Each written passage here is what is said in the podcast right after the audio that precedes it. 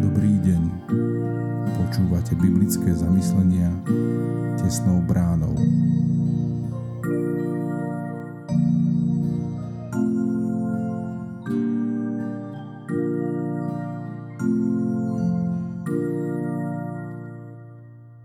Dobrý deň. Dnes je piatok, 13. októbra. Božie slovo nachádzame v Evangelium podľa Matúša v 23. kapitole od 1. po 22. verš takto. Vtedy Ježiš povedal zástupom a svojim učeníkom. Na Mojžišov stolec zasadli zákonníci a farizei. Robte teda a zachovávajte všetko, čo vám hovoria, ale podľa ich skutkov nekonajte. Lebo oni len hovoria, ale nerobia.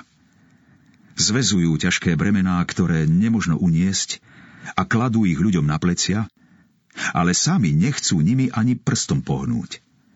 Všetky svoje skutky konajú iba preto, aby ich ľudia videli. Rozširujú svoje modlitbové remienky a zväčšujú si strapce na rúchach, majú radi čestné miesto na hostinách a popredné stolce v synagógach, pozdravy na námestiach a aj to, keď ich ľudia oslovujú rabbi, vy sa však nedávajte volať rabbi, lebo jeden je váš učiteľ a vy všetci ste bratia. Ani otcom nevolajte nikoho na zemi, lebo len jeden je váš otec, ten nebeský. Ani sa nedávajte volať vodcami, lebo len jeden je váš vodca, Kristus. Najväčší z vás bude váš sluha. Kto sa však bude povyšovať, bude ponížený. A kto sa poníži, bude povýšený. Beda vám, zákonníci a farizei, pokrytci. Zatvárate nebeské kráľovstvo pred ľuďmi. Sami doň nevchádzate a tým, čo by chceli vojsť, nedovolíte. Beda vám, zákonníci a farizei, pokrytci. Obchádzate more i súž, aby ste získali jedného prozelitu a keď sa ním stane, urobíte z neho syna pekla, dvojnásobne horšieho, ako ste sami. Beda vám, slepí vodcovia, ktorí hovoríte, kto by prisahal na chrám, to nič nie je. Ale toho, kto by prisahal na chrámové zlato, toho to už zavezuje. Blázni a slepci, čože je väčšie? Zlato či chrám, ktorý to zlato posvecuje?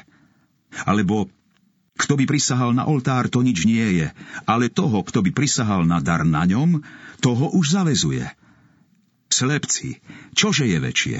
Dar alebo oltár, ktorý ten dar posvecuje.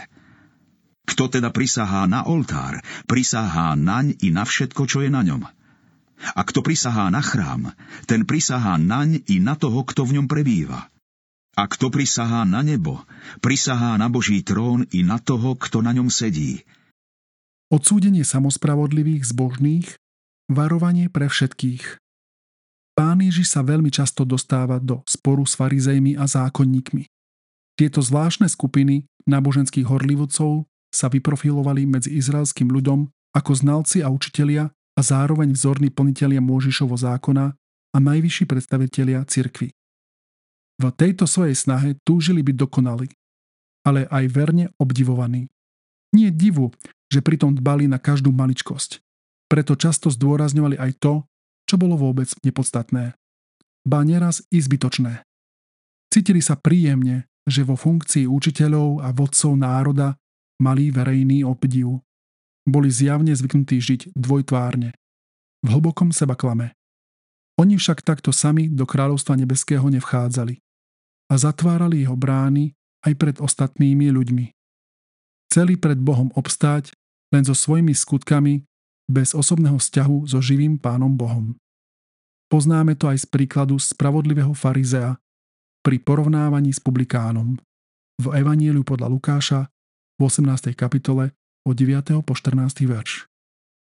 Nevšímajú si, že poznať Boží zákon, podstatu jeho slova a cestu spasenia možno len v Ježišovi Kristovi.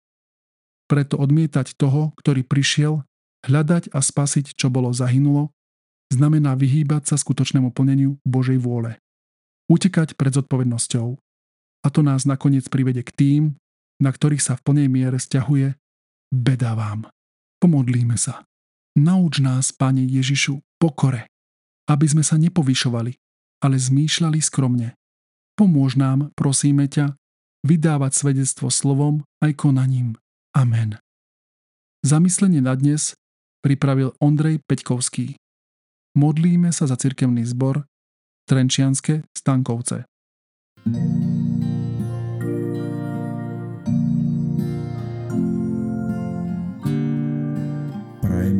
požehnaný zvyšok dňa.